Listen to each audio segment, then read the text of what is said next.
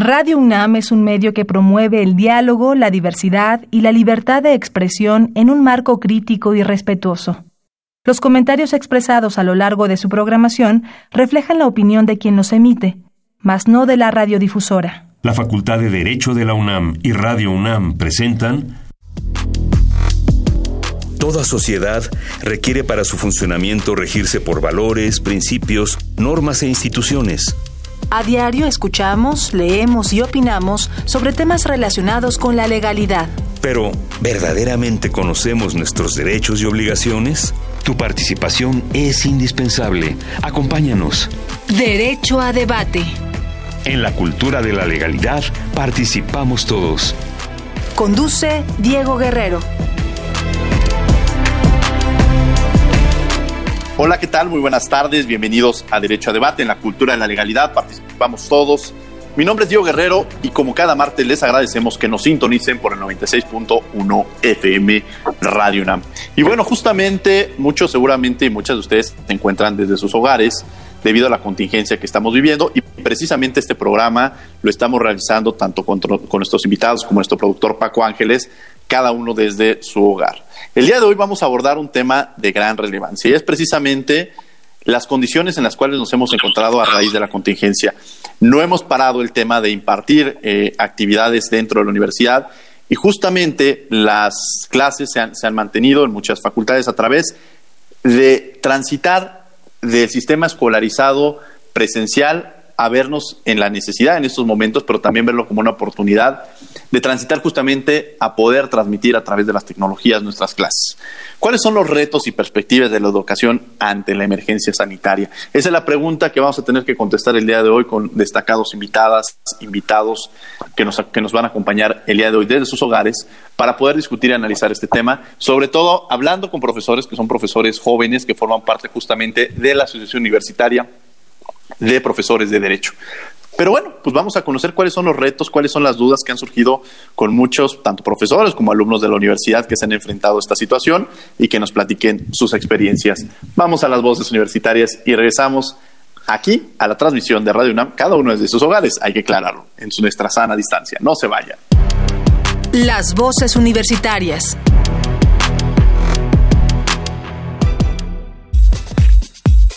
En mi experiencia como mamá, creo que las clases en línea han funcionado, no así en un principio. Al principio era muy complicado en lo que la gente se acostumbraba. Creo que ni los maestros ni los alumnos estaban, pues, no solo acostumbrados, sino ni siquiera familiarizados con esta modalidad. Sin embargo, a medida que ha pasado el tiempo, han ido como agarrándole la onda, entonces va haciendo cada vez una mejor experiencia. Yo no tomo clases en línea ni conozco a nadie que esté tomando clases ahorita, pero he visto en las noticias que es una de las formas que implementaron las autoridades para fortalecer el sector educativo. Sin embargo, creo que fue una medida eh, pronta, fue lo que encontraron, fue lo que surgió fue provisional, pero creo que no es la mejor a la larga. Creo que es muy importante la educación presencial y ya que sus profesores pueden orientarlos de mejor de una mejor manera y esa interacción ayuda mucho al crecimiento.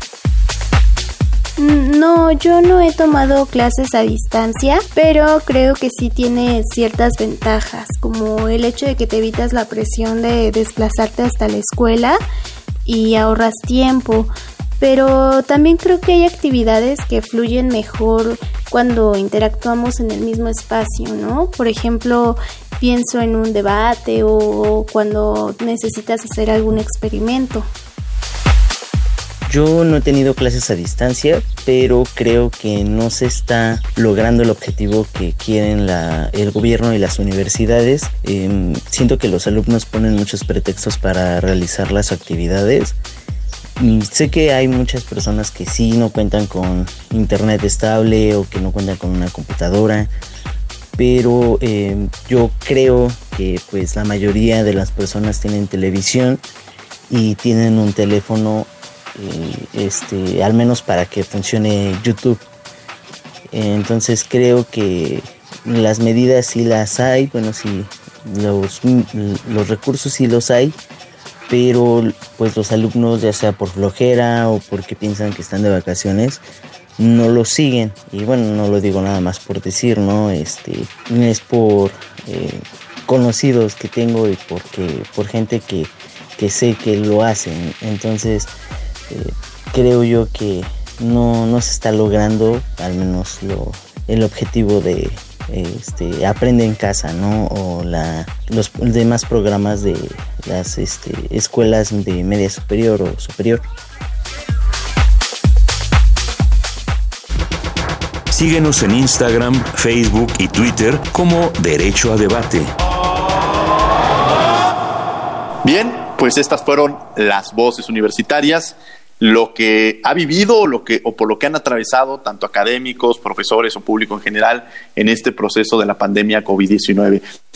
No quiero dejar pasar sin, sin, lugar a dudas de agradecer y reconocer el trabajo del personal sanitario que todos los días están haciendo un gran esfuerzo, están comprometidos, esos héroes o heroínas sin capas que todos los días salen procurando justamente la salud de todas y todos nosotros, pero también quiero recalcar la responsabilidad que tenemos, que debemos de tener de mantenernos en nuestros hogares, de cuidarnos, de cuidar a nuestros familiares y sobre todo un saludo muy afectuoso a aquellos que de alguna manera se encuentran en sus casas y que tienen algún familiar enfermo o, que están pasando por esta transición o también por lo, que lleva o conlleva consigo también la parte económica que muchas veces se ven en la obligación de salir a buscar el pan del día con día y que pues arriesgan sus condiciones pero también por, por las necesidades que se presentan. Entonces a todos ellos un abrazo solidario y bueno pues vamos a, a presentar a nuestros invitados. Bueno, en primer lugar, Miguel Ángel Morales Sandoval. Miguel Ángel, un placer tenerte el día de hoy aquí en Derecho a Debate. Gracias, maestro. Un saludo. Eh, muchas gracias por, por, la invitación. Igual a Derecho a Debate por, por, por darnos esta apertura a los maestros de la facultad. Al contrario, Lidia Serrano, muchas gracias por acompañarnos. Muchas gracias por la invitación, por el espacio, a los organizadores y a toda la producción para que también podamos participar en estos temas. Y bueno, alguien que ya ha estado con nosotros, ahorita platicamos, ya, ya es la, tercera ocasión, pero no la última, nuestro querido amigo Héctor Virgilio Jaramillo. Héctor, un placer tenerte el día de hoy aquí en, a través de Radio UNAM, en Derecho a Debate. Muchas gracias, Diego. Qué gusto volverlos a visitar y qué gusto, como siempre, eh, compartir el diálogo y compartirlo también con la generosa audiencia que nos sigue. Bien, pues empezaríamos, gracias Héctor, empezaríamos con este análisis. A ver, quizá entenderíamos que la enseñanza ha transitado o ha, pasado por un proceso de evolución. Yo me atrevería que ahorita estamos, si habláramos de etapas, quizás esta sería una de las etapas más importantes o una etapa importante de la educación. Pero no es la única. Justamente, Miguel, me gustaría que nos platicaras eh, justamente de cuáles son esas etapas o cuál ha sido la, evolución en la enseñanza-aprendizaje. Pero antes, me gustaría justamente, yo los presentaba que son de la Asociación Universitaria de Profesores de Derecho. ¿Qué es esto? ¿Qué significa? Eh, ¿Cómo están constituidos y, cuál es la labor que están realizando? Gracias, maestro. Pues mira, mira, te comento, el, grupo tiene, tiene poco tiempo que, estamos iniciando el proyecto. Eh, somos un grupo de maestros que tenemos el único propósito de realizar actividades académicas y bueno, eh, en, en, objetivo y en comunión con todos los demás maestros tuvimos a bien eh, fomentar la vinculación con otras universidades públicas y privadas. El propósito eh, final es que nos vinculemos con otras universidades y a raíz de esto realizar actividades académicas y poder formar un, un, buen grupo para, para ayuda no solamente de la universidad, sino de, de, toda la, la, comunidad universitaria que forma parte del país y si podemos extendernos un poco más, mejor. Entonces, eh, pues se ha dado muy bien. La, Asociación Universitaria de Profesores de Derecho somos eh, en su mayoría profesores jóvenes eh, eh, que hemos tratado de implementar estas estrategias para poder pues dar una evolución precisamente a la enseñanza del derecho. Entonces, estamos, estamos trabajando en ello y, la verdad es que se nos ha ido muy bien a, raíz de todo esto. Bueno, hemos tenido el apoyo de, de, todos, en especial del doctor Raúl Contreras, que director de la facultad, que nos ha dado la, la venia para poder realizar los proyectos y, en verdad creo que ha, funcionado muy bien, maestro. Este es el, el propósito fundamental de la, de la asociación. Oye, aquellos que quieran formar parte o, quizá en algunas otras universidades o quizá en, en, el sentido de quizá otras facultades que, que, tengan esta, esta idea de, sobre todo digo, se ha impulsado justamente como lo mencionabas en la administración del doctor Contreras la participación de jóvenes profesores. Eso ayuda en este proceso de transición que se requería mucho. Pero aquellos profesores que quieran participar con ustedes se pueden eh, integrar o hay un proceso o cuál es, la, cuál es el mecanismo. Claro que sí, de, de, de hecho todos son bienvenidos. Se, se postuló una convocatoria al inicio, sin embargo la convocatoria sigue abierta este quien, quien desee ingresar a la asociación es, es, completamente bienvenido. Nosotros tenemos ya ahorita activas tres redes sociales, estamos en Twitter, estamos eh, eh, tenemos un grupo de Facebook y una página de Facebook, el nombre lo pueden buscar así, teclear Asociación Universitaria de Profesores de Derecho y este y bueno quien, quien, desee adelante puede mandarnos un mensaje y automáticamente bueno lo vamos ingresando. El, el punto de este de esta asociación es es sumar no eh, sumar. Y sí es muy cierto el, el, el, el director de la facultad nos ha no, nos ha apoyado mucho y creo que es fundamental señalar que eh, el vínculo que se ha dado entre los maestros y crear una empatía con los alumnos y máxima en esta situación que estamos viviendo ahorita, pues ha sido fundamental para poder trabajar y continuar con el trabajo de la enseñanza del derecho. Entonces, eh, pues eh, de verdad yo vuelvo a, a mencionarlo, quien desee entrar a la asociación es completamente bienvenido, porque finalmente es el propósito, ¿no? Sumar esfuerzos. Claro, Lidia y Héctor, antes de, de, empezar con algunas preguntas, me gustaría que quieran comentar algo a la asociación para llegarnos al tema en particular que vamos a tratar el día de hoy. Pues que estamos verdaderamente contentos de poder participar, que cada vez se integren más, nos unamos más y hagamos más esfuerzos por participar en estas cuestiones académicas que son muy importantes, que nos den más apertura también a los profesores jóvenes y que cada vez busquemos innovar más ideas y que se abran más espacios de participación para todos. Excelente, mi querido Héctor.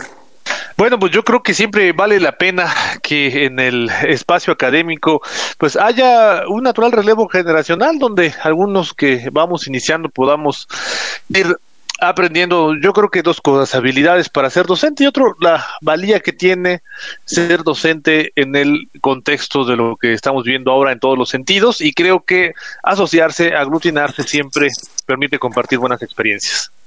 Padrísimo. Bueno, pues vamos a empezar con la entrevista. Yo empezaba, Miguel, haciendo esta reflexión sobre la evolución que han tenido la enseñanza y el aprendizaje a lo largo de la historia.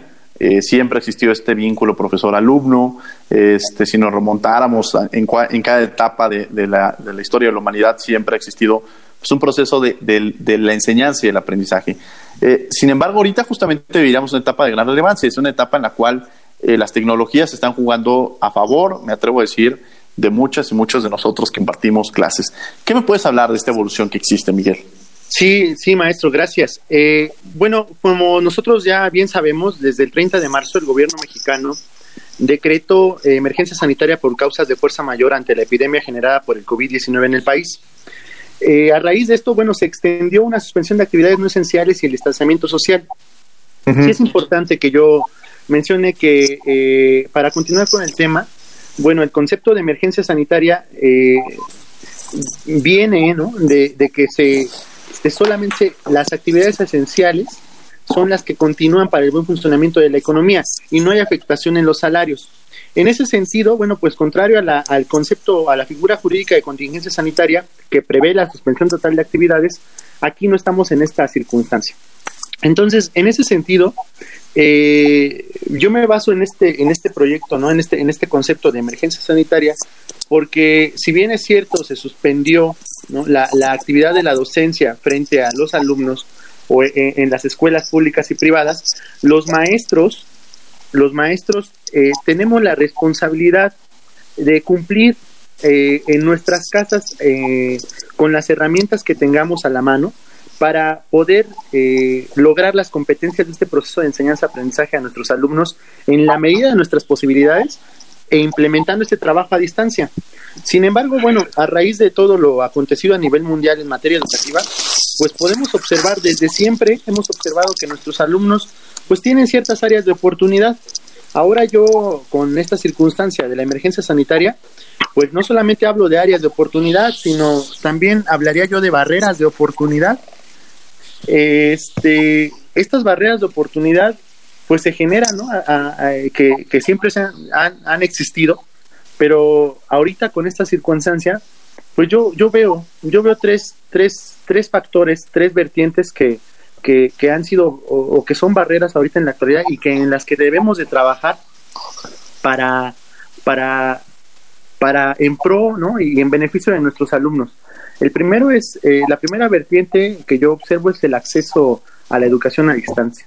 este, este acceso a la educación a distancia, eh, pues ahorita el, secretario de Educación, eh, en el momento que se, que se genera la emergencia sanitaria, pues lanza un comunicado a los, a los maestros de educación básica y, y nos, nos da a conocer ciertas herramientas. Una de ellas, por ejemplo, es el programa de tu maestro en línea, que ya existía desde hace mucho tiempo atrás y que no se ocupaba en realidad porque, bueno, los, los alumnos eh, llegan a clases y son presenciales, ¿no? Sin embargo, este, este programa de tu maestro en línea, pues lo ocupaban más las escuelas telesecundarias. Ahorita, bueno, se, fue una herramienta que ya existía y que se, se fortaleció para, para poder dar estas clases a distancia. Señaló también, por ejemplo, el secretario de Educación, estos cuadernillos de trabajo eh, que se iban a repartir a zonas rurales por, por precisamente por la, por la carencia de, de docentes y la carencia de tecnologías eh, y de acceso al Internet.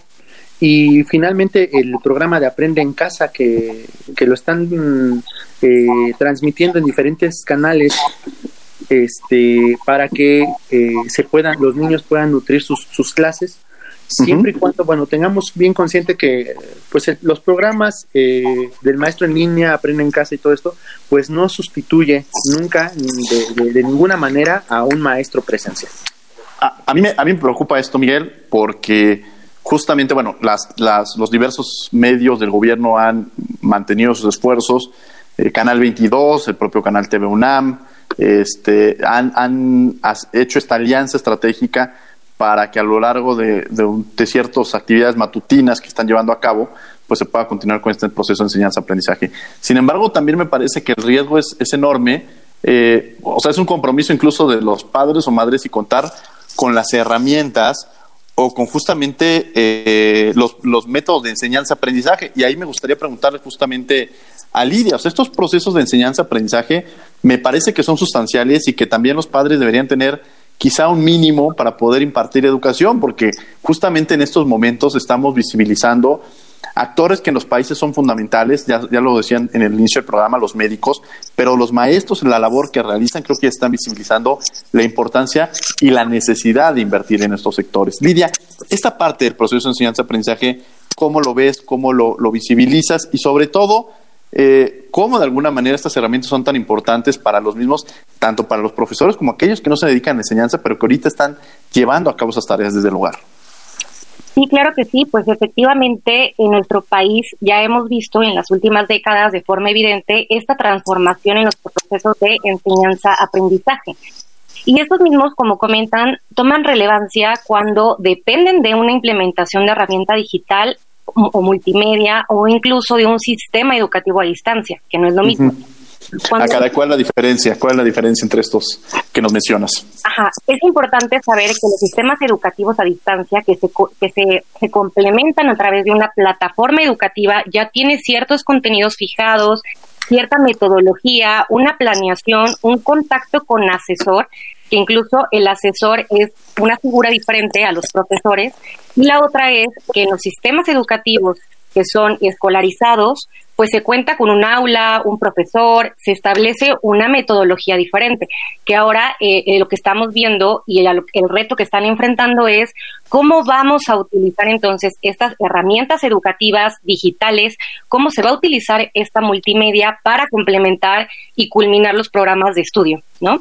Entonces, por eso cuando, cuando hablamos de los procesos de enseñanza-aprendizaje, hablamos invariablemente de la comunicación, de la transmisión y construcción del conocimiento, que sin duda sí es eh, un, imperante, un enfoque educativo constructivista que, que, se ha venido manejando ya en los últimos años con la participación del alumno para aprender a aprender, ¿no? Para que el alumno construya su conocimiento, para que sea autodidacta y en este contexto pues se van a enfrentar varios retos, como, como lo comentaban hace rato, ¿no? Que el alumno y el docente como guía, como acompañante en su aprendizaje y este y sobre todo a que puedan tener un acceso a internet o a una computadora, a un ordenador, una tablet o cualquier medio electrónico y que tengan suficiente internet, ¿no? O sea, que puedan descargar este, eh, archivos, que puedan ver videos, que puedan realizar sus actividades académicas y que incluso este, puedan eh, tener acceso a información, a libros, ¿no? O a, a las clases virtuales. Claro. Ahora, Lidia, justamente retomando esa parte que mencionas, eh, me parece que el perfil del alumno de educación a distancia eh, es muy específico. Muchas veces son aquellos, los que, los que se van directo a educación a distancia, puede ser porque su actividad laboral no les permite continuar este, en un horario establecido en, en el sistema tradicional, o bien que quizá muchas veces ya tiene una segunda eh, carrera y, quieren realizarla como una segunda carrera, entonces lo, hacen en sus tiempos este, establecidos. Pero me parece que el perfil es muy específico porque el esfuerzo es, parecería que es la, forma fácil de concluir una licenciatura, pero me parece que más bien son otras las herramientas que se utilizan, otras características del alumno, por ejemplo, disciplina, este, porque no está el maestro frente a ti que te está diciendo que hagan las cosas, sino hay una, una calendarización que tienes que llevar a cabo y eso obliga un, un tema de características que muchas veces no necesariamente tienen el perfil aquellos que han estado acostumbrados al sistema escolarizado. ¿Coincide con esto, Lidia, o cómo lo, vislumbras tú? Sí, claro, por supuesto. El perfil es específico para, la, para los alumnos que deciden optar por este sistema. Incluso eh, te ofrece la, la, universidad, por lo menos, la, la Facultad de Derecho, diferentes sistemas, ¿no? El escolarizado, el abierto y a distancia. Cada uno requiere diferentes perfiles, tanto el estudiante como el docente, para que se pueda complementar de manera exitosa el programa. el reto ahorita es que no hay otra circunstancia más que implementar estas herramientas digitales en el sistema educativo por claro. tipo de emergencia, claro, pero el perfil claro que es específico. Todas las personas que optan por un tipo de educación a distancia, como lo menciona, son personas que trabajan, que son su segunda carrera, que pueden tener familia, hijos, o que incluso en nuestra experiencia en las plataformas educativas que hemos trabajado, son alumnos que pertenecen a comunidades o ciertas regiones, o incluso comunidades indígenas, que no tienen acceso a Internet y que no tienen acceso a, o tienen que pasar una o dos horas trasladándose para llegar a un centro educativo o a una universidad. Claro, sí, claro, esto, esto sí nos permite hablar, yo siempre decía que hablar de, de, la Universidad Nacional, o sea, con la palabra Nacional Autónoma de México, pues muchas veces si estábamos centralizados, que la mayoría de las carreras se imparten en la Ciudad de México, pues de entrada hay una segregación. Aquellos que quieren venir a, tomar sus, materias tienen que dejar o tener ciertas condiciones para poder llevarlas a cabo en el sistema escolarizado, de pagar el simple hecho de pagar una renta eh, y ese tipo de factores ya genera un tema de segregación. Eh, hay otras instituciones, hay otros campus que se han estado abriendo ya en otros estados de la República con carreras específicas que atienden la demanda social en un momento determinado y que eso ya nos habla de, que estamos transitando justamente o que estamos ya visibilizándonos como la universidad de la nación. Hay algo, mi querido Héctor, que, que, me llama mucho la atención y que además el, otro día lo platicamos, esta brecha, y que, ahorita lo mencionaba eh, Lidia, esta brecha de educación desde la perspectiva económica y social. Creo que eso fue uno de los primeros temas que se visibilizó. Si, si bien la universidad eh, pues, notamos o percibimos muchas veces que tienes, quizá cuando somos estudiantes del lado izquierdo puedes tener a un hijo de obrero, a un hijo de algún campesino, y del lado derecho quizá puedes tener al hijo de algún funcionario, de algún representante, de algún eh, actor que esté en el Poder Ejecutivo, Legislativo, Judicial. O sea, esta situación quizá en las aulas no necesariamente se visibiliza tanto. Pero ante esas contingencias me parece que, se, que sí empieza a demostrar estas brechas económicas y sociales que existen, ¿no? Sí, claro, eh, y, además has dicho eh, la, la, frase que pienso mejor lo describe, porque son económicas y algunas eh, sociales, no necesariamente de una o exclusivamente de la otra. Sin embargo, digo, em, se puede hablar de la UNAM en lo particular, pero de la educación en lo general, porque eh, ciertamente no es lo mismo hablar de la penetración de la comunicación digital en la Ciudad de México, en el Valle de México, que hablarlas en alguna comunidad de Guerrero, Oaxaca o de Chiapas. Ciertamente sí hay una suerte de eh, política excluyente cuando la educación superior se ofrece solo en las capitales. Pero bueno, hablando en particular de la UNAM, creo que hay que analizar varias cosas. O sea, nosotros suponemos, por el nivel de penetración tecnológica que tiene la Ciudad de México, el Valle de México, que todo el mundo tendrá acceso a una conexión decente, a una, a una computadora, una computadora muy básica. Sin embargo, eso no es eh, necesariamente así, no, no es en todos los casos. Y mira, en, mi caso, en mi grupo de 88 alumnos que, eh, bueno, los tomo como muestra para haber aplicado una encuesta y me gustaría compartirles los siguientes resultados. Eh, eh, que se me hace eh, sumamente interesante porque muestra algunas cosas quizás las que no habíamos pensado. bueno, yo les pregunto, ¿usa usted un teléfono o una computadora para conectarse a la clase? El 51% utiliza un teléfono. Ahora, es decir, más de la mitad de los estudiantes es muy posible que utilice, o por lo menos la mitad de los estudiantes, que esté conectándose a clases desde un teléfono. Bueno, sí me gustaría, bueno, eh, eh, em, repetir la idea de que no es lo mismo una persona que se inscribió desde el inicio a la educación a distancia, cuyos requisitos dice de tener un certificado de prepa y tener una computadora. Es decir, ya es un requisito de entrada para la educación a distancia. Para la educación presencial, pues sería preferible, pero si no, hay un centro de cómputo, hay un café internet, está la facultad, está eh, alguna opción en la biblioteca central o en otro lado. Pero para quien eh, está presencialmente, no tiene la obligación de tener una computadora. Y de repente, de un día para otro, de un martes a miércoles, fue precisamente, eh, ya se le pide estar conectado en un dispositivo y lo primero que hay es un celular. Y frente a esto ya entran otro tipo de retos. Por ejemplo, dentro de esta encuesta, el, 60, el 36% dice no tener un espacio privado para conectarse. Es decir, sí, ahora que estamos en la eh, dinámica de la, eh, del distanciamiento social y de quedarse en casa, eh, tenemos estudiantes que, bueno, en esta muestra el 36% lo hace desde un lugar donde está conviviendo con su familia, desde la sala de su casa, donde están cocinando, donde están viendo la televisión, donde hay otros hermanos también haciendo tarea. Eso, por supuesto, complica el escenario. Ahora, ya teniendo un espacio, se utiliza hasta el, en el 10% de los casos datos celulares porque la gente no cuenta con Wi-Fi para la conexión. 10% es un número importante. El 10%, estamos hablando que en mi grupo son 8 o 9 personas y de la facultad y de la universidad y la educación en general, si el 10% no tiene acceso a Wi-Fi, esto es algo que restringe muchísimo el, el, el, asunto. Entonces, ¿cuáles son las opciones frente a eso? En el caso de la UNAM, que se ha promocionado el acceso a las plataformas de Zoom y de Blackboard, pues pensando en que sean smartphones de, de capacidad muy limitada, bloquean en muchas de las ocasiones, hay una conexión lenta que permite, que no permite una comunicación fluida.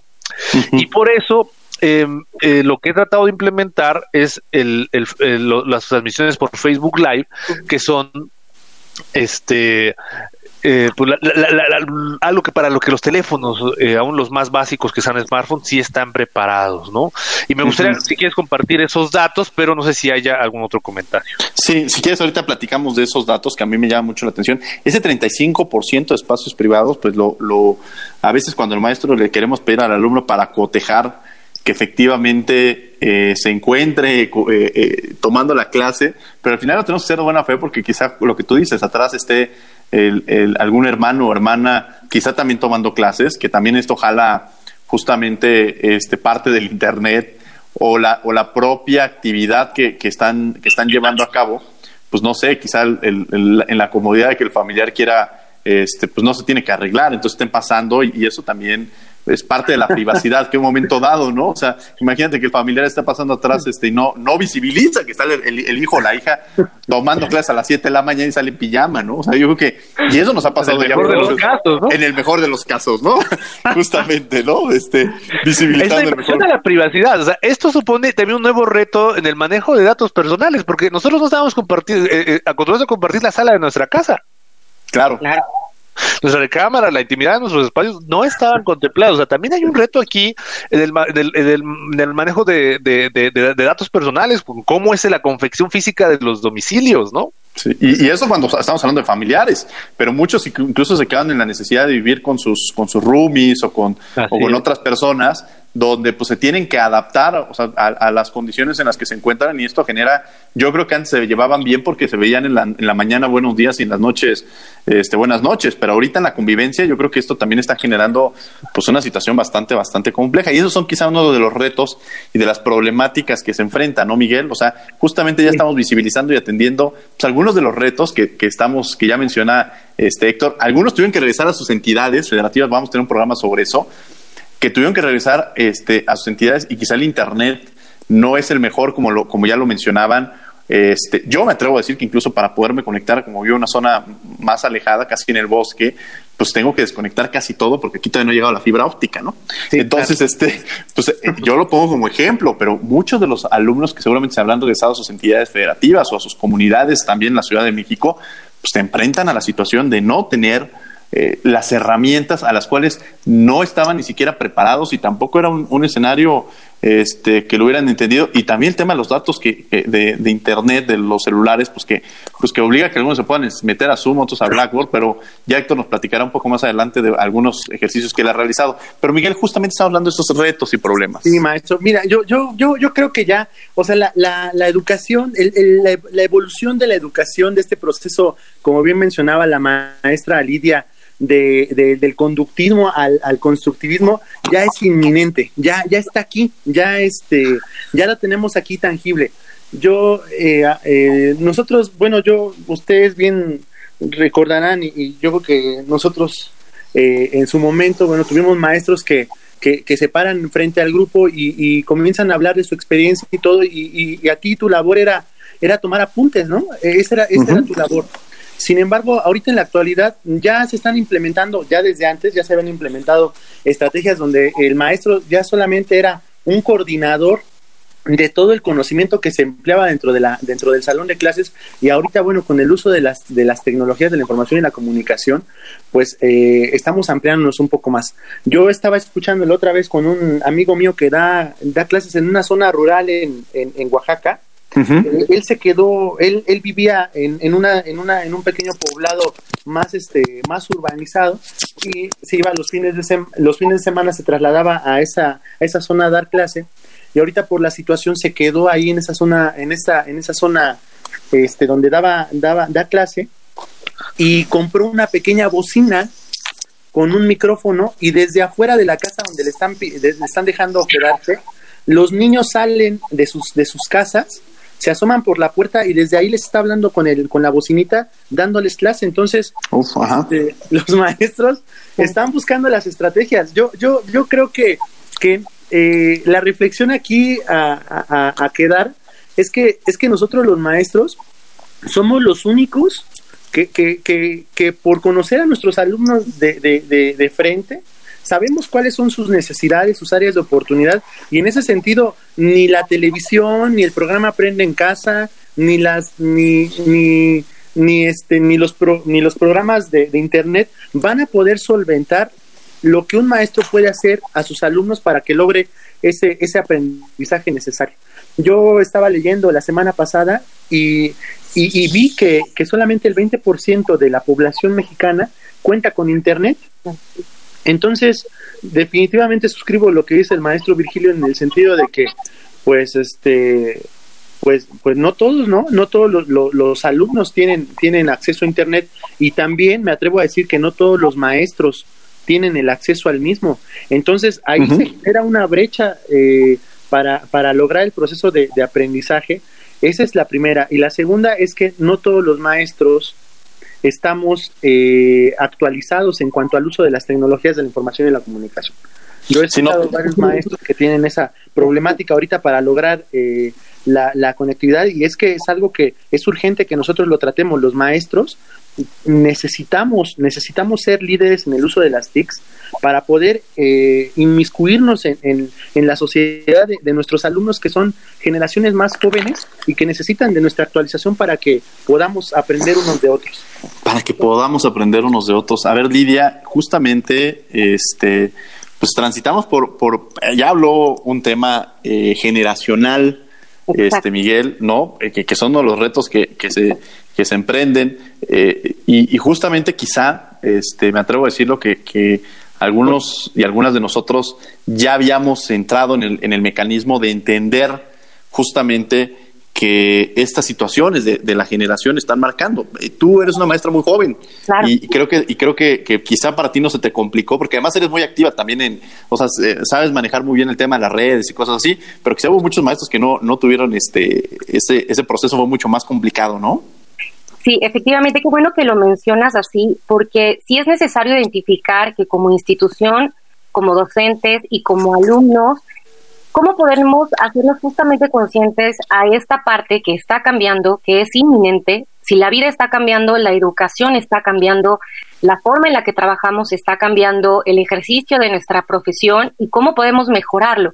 Porque muchos dicen que ahorita las generaciones ya son digitales, que los niños ya nacen sabiendo utilizar una tablet, las tecnologías, pero hay que identificar que no es lo mismo utilizar una red social como Facebook o Instagram a saber utilizar una plataforma digital o manejar contenido educativo o utilizar justamente estas tecnologías de la información y la educación para crear conocimiento, para, para generar conocimiento, para aprender, investigar es aprender y eso es lo que debe de fomentar. O sea, se tiene, se tiene un proceso más complejo en el que hay que analizar, sintetizar, reproducir información no basta, o sea, no basta con saber navegar o comprender cómo funciona una aplicación. O sea, como docentes también nos enfrentamos a estos retos, o sea, desde tener el espacio adecuado para impartir una materia por, un video, por internet, tener acceso al ordenador, eh, encontrar todo este material para hacérselos llegar y que, y que es muy importante que también el alumno que participe de manera activa, él busque tener los contenidos, él investigue él analice cuál es la bibliografía de la materia, él pueda tener acceso al programa para que con tiempo pueda leerlo, ¿no? Y material desde un inicio, que no pase lo que, lo que ahorita pasa, que cerraron las bibliotecas, cerraron las, las librerías, y puede ser difícil entonces conseguir el material y la única opción sea pues la, la que existe en la red, la que existe en Internet. Y otra situación también trascendental en este proceso de enseñanza-aprendizaje digital es que con la hiperinformación y la eh, la capacidad, la capacidad que deben de tener los alumnos de fijar los parámetros de referencia para evaluar qué información es correcta y cuál es irrelevante. Entonces, no solo es necesario discernir qué información es correcta o que, o que el alumno sea autodidacta o maneje bien las plataformas digitales, sino hay que asegurarse de que esa información llegue y llegue al alumno bien, o sea, la aprenda, la, la, la comprenda, que lo que leyó sea lo, lo correcto. Entonces, este, sí debe de tener una, una comprensión correcta de lo que está investigando y que efectivamente él está realizando las entregas, realizando las actividades y que él es el que está detrás de la, de la computadora, ¿no?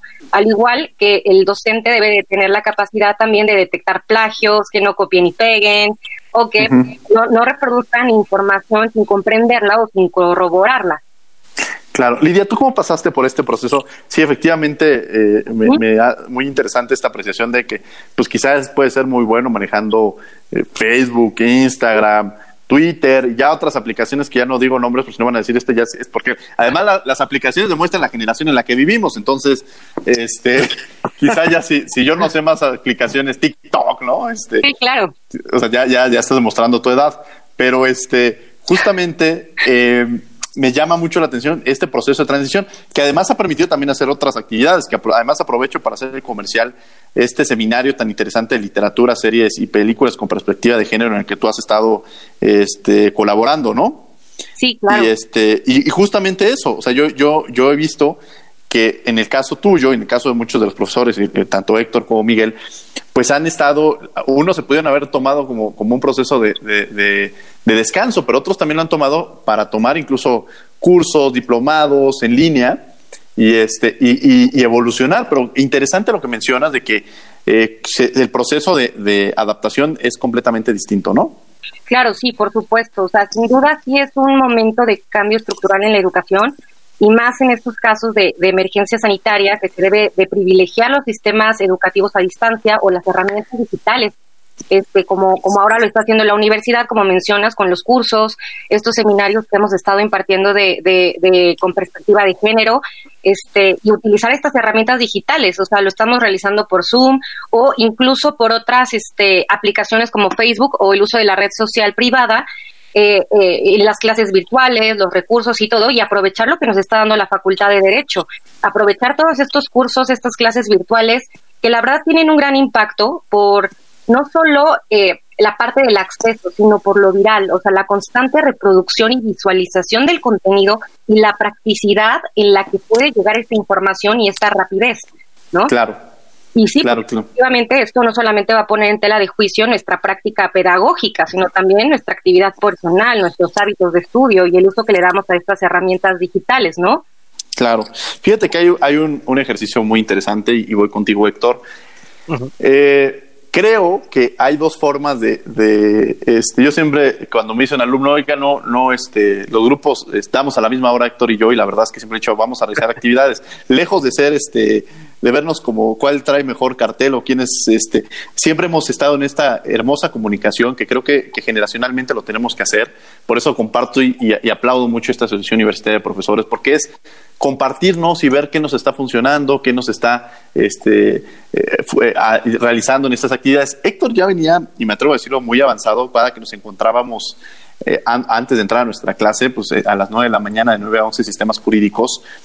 Este, siempre trae, al, oye, mira, es que ahora este, conecto en mi, mi, Apple TV, ahora ya no traigo la computadora, ahora nada más traigo mi celular, ahora conecté la computadora, ahora lo hago otra vez has ocupado otras herramientas, otros procesos, este, Héctor, no necesariamente los tradicionales que ya hemos estado utilizando, que es Zoom y Blackboard. ¿Por qué o cómo transitaste, por ejemplo, usar Facebook? Y este, ¿qué te orilló un poco a encontrar estos mecanismos? Y este, que, ya lo mencionabas anteriormente, esta brecha, pero ¿qué otras herramientas has encontrado? Incluso asesor, una especie de asesoramiento a aquellos maestros que están emprendiendo, que están iniciando, que pudieran empezar a retomar estas, estas herramientas. Claro, digo, bueno, pues mira, eh, en primer lugar sostengo que el alumno es el centro de todo, o sea, tú no tienes por qué complicarle nada al alumno y sobre todo esta situación, pues el menos afectado tiene que ser él. Entonces, eh, creo que en el siguiente orden deben de pasar a dar un esfuerzo extra. Primero las autoridades universitarias, que bueno, creo que ha habido una muy buena respuesta. Luego los profesores y hasta el final los alumnos, o sea, alumnos a quien hay que facilitarle más todo. Entonces, mira, si yo apliqué esta encuesta y además eh, cuento además con otros números donde yo les, bueno, sin hacer una referencia a otra cosa, ¿no? Donde yo pregunto, ¿Dónde prefiere usted tomar la clase? El 74% dice que Facebook, el 25% por Zoom, el 1% por Blackboard. Y, si, y luego les pregunto, si no fuera esa, ¿cuál es la segunda plataforma donde usted preferiría tomar clase? ¿Es Zoom, Facebook y Blackboard? O sea, la, el, la preferencia por Facebook es gigantesca. Y esto eh, creo que tiene explicación en el tipo de smartphone que usa la mitad de los alumnos, que, que son smartphones seguramente eh, eh, no, de altísima gama. Pero eh, yo en, mi, eh, mi clases, en mis clases ordinarias utilizo eh, proyecciones inalámbricas desde mi teléfono, de las presentaciones que hago de los temas, en la aplicación de Prezi. Entonces, si mi clase eh, estoy acostumbrado a darla con, con, una presentación y no uh -huh. se puede usar eh, Blackboard, donde se puedes compartir pantalla fácilmente, o no se puede usar Zoom, donde puedes compartir igual, de igual manera, ¿cómo les comparto la pantalla en una transmisión en vivo de Facebook? Bueno, uh -huh. pues me puse a un lado de la pantalla de mi casa, la casa de ustedes, y ahí transmito la presentación, ¿no? Entonces, en la transmisión salgo con a un lado de la pantalla con la con la presentación. Y además eh, eh, otra cosa que creo que es importante es estar al pendiente de los comentarios. Así como van sucediendo comentarios, pues hay que irlos eh, respondiendo. Ahora, eh, eh, aún no lo aprendo a hacer, pero yo creo que queda para las personas que nos escuchen eh, la opción en la cual puedes vincular el Zoom en tiempo real a una transmisión en vivo de Facebook. Entonces, eso puede generar eh, una interacción en tiempo real mucho mayor y la posibilidad de que también puedan tomar la palabra los que sí se puedan conectar por Zoom y los demás sin quedarse afuera, sigan en la transmisión en vivo de Facebook. Creo que hay que buscar opciones pensando en que el alumno siempre es el que menos trabajo debe pasar. Claro, es justamente muy interesante lo que dices, es no, el, no que el alumno se adapte a las condiciones del profesor, sino más bien que los profesores tengamos esta sensibilidad y esta humildad de adaptarnos más bien a que entender el contexto de los alumnos que tenemos. Quizá en otras universidades, me atrevo a decir universidades privadas, eh, este proceso de transición no fue tan complicado porque ya estaban adaptados a un tema quizá de que todos los alumnos se encuentran en ciertas condiciones, en cierto estatus económico, social que les permite tener una computadora, este, tabletas, este, eh, y, que, y que ya lo han hecho. Pero en el caso justamente de, los profesores de, las universidades públicas, tenemos que estar conscientes de que las necesidades de nuestros alumnos existe una brecha completamente distinta en diversos aspectos. Miguel, eh, justamente retomando esta parte, ya, hemos hablado, mencionado muchos de estos retos que, nos hemos encontrado. Eh, tú mencionabas, y creo que esto nos estamos enfocando mucho al papel de los, de los estudiantes de escuela media, superior, quizá superior. Y al inicio tú retomabas esta parte de la educación básica y yo, y yo quizá ahí le reboté la pelotita a Lidia pero me parece de gran importancia que, también visibilicemos a aquellos profesores eh, de educación básica. A ver, es muy complicado mantener la, atención de, un pequeño, y, lo digo yo, que incluso de pronto le mandan videos a, a, mi, a mi hijo las maestras y pues quizás se entretendrá en un video de tres, cuatro minutos. Pero en la canción, pero ya, eh, ya la segunda, tercera, dice, ya, papá, yo ya este, como que se quiere preferir hacer otras cosas. Y eso ahí es la labor un poco de, las actividades que nos mandan a los padres para que podamos este, realizarlas con ellos. Pero es una labor muy difícil, ¿no? En la escuela básica y tú lo vives o has, o has estado muy conectado con, lo, las experiencias que ya nos has platicado. Sí, eh, lo que pasa es que yo, yo observo que, que sí nos hace falta un poco más de, a los maestros nos hace falta actualizarnos. Eh, eh, y ahorita no solamente en cuanto a las, al uso de las tecnologías, de la información y la comunicación, sino también al hecho de, comenzar a dar, por ejemplo, ahorita que ya se presentó esta situación de emergencia sanitaria, el, dosificar de manera adecuada las actividades. Yo he escuchado varios compañeros de, la facultad que tienen hijos, como tu maestro, y me, me dicen, es que, oye, todo el día he estado haciendo haciendo actividades de tareas y todo, parece, parece la venganza de los maestros, ¿no? este, porque sí, en efecto, yo creo que, yo creo que a veces aquí nos hace falta a todos también implementar las actividades, dosificarlas de una manera adecuada en, en la medida de las posibilidades, ¿no?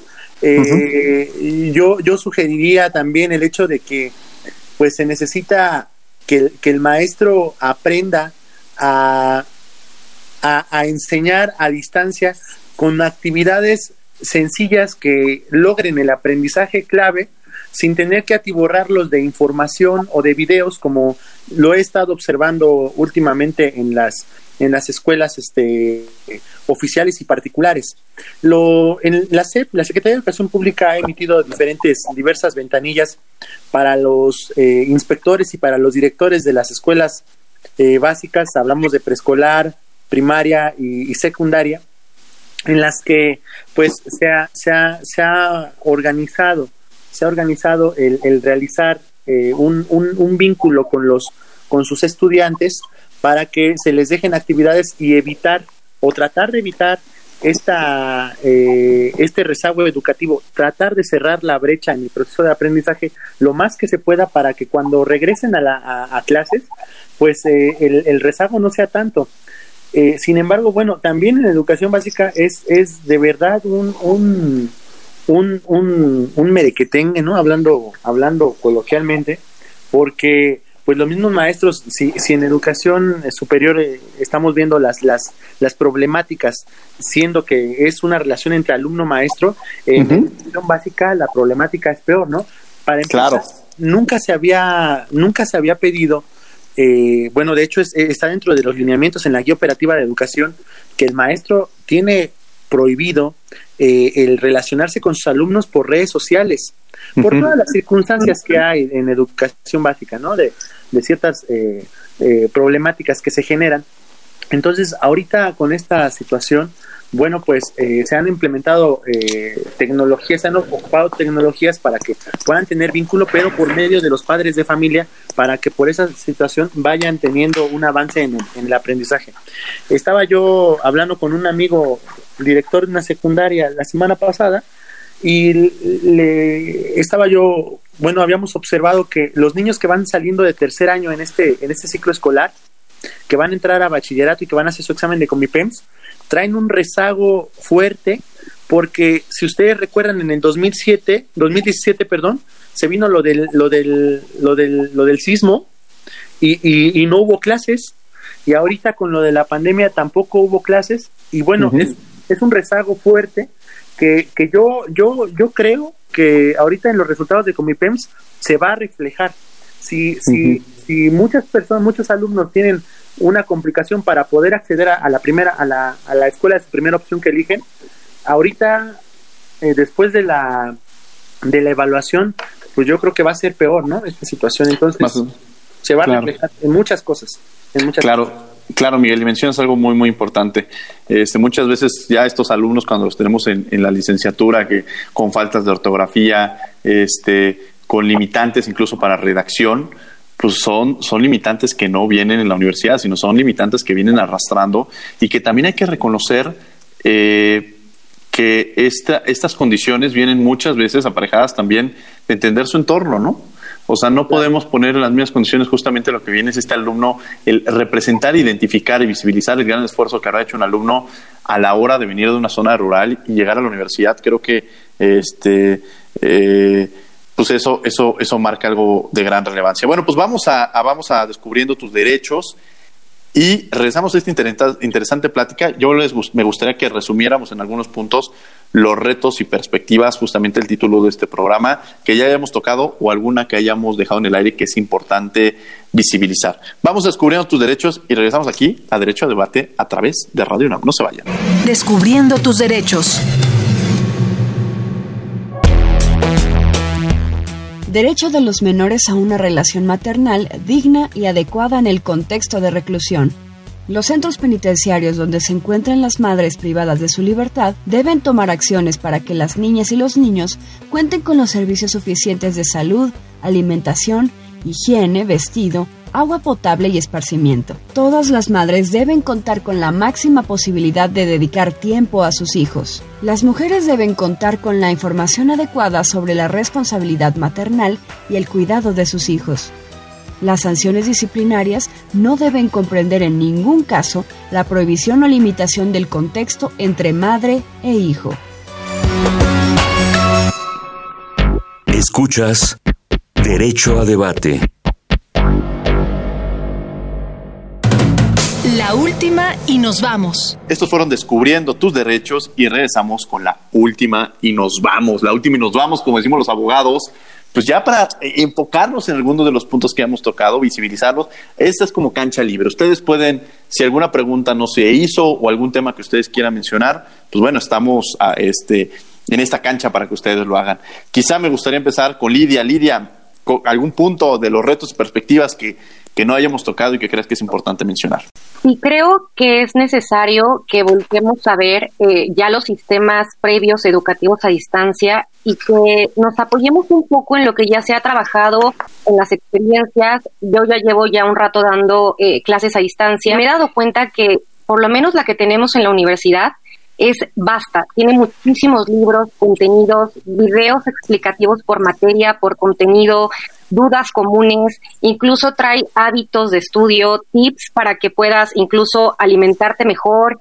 Todas estas cuestiones creo que se pueden explotar mejor, creo que pueden servir para toda la comunidad, no solamente para la, la comunidad que ya pertenece al sistema de distancia, sino para todos.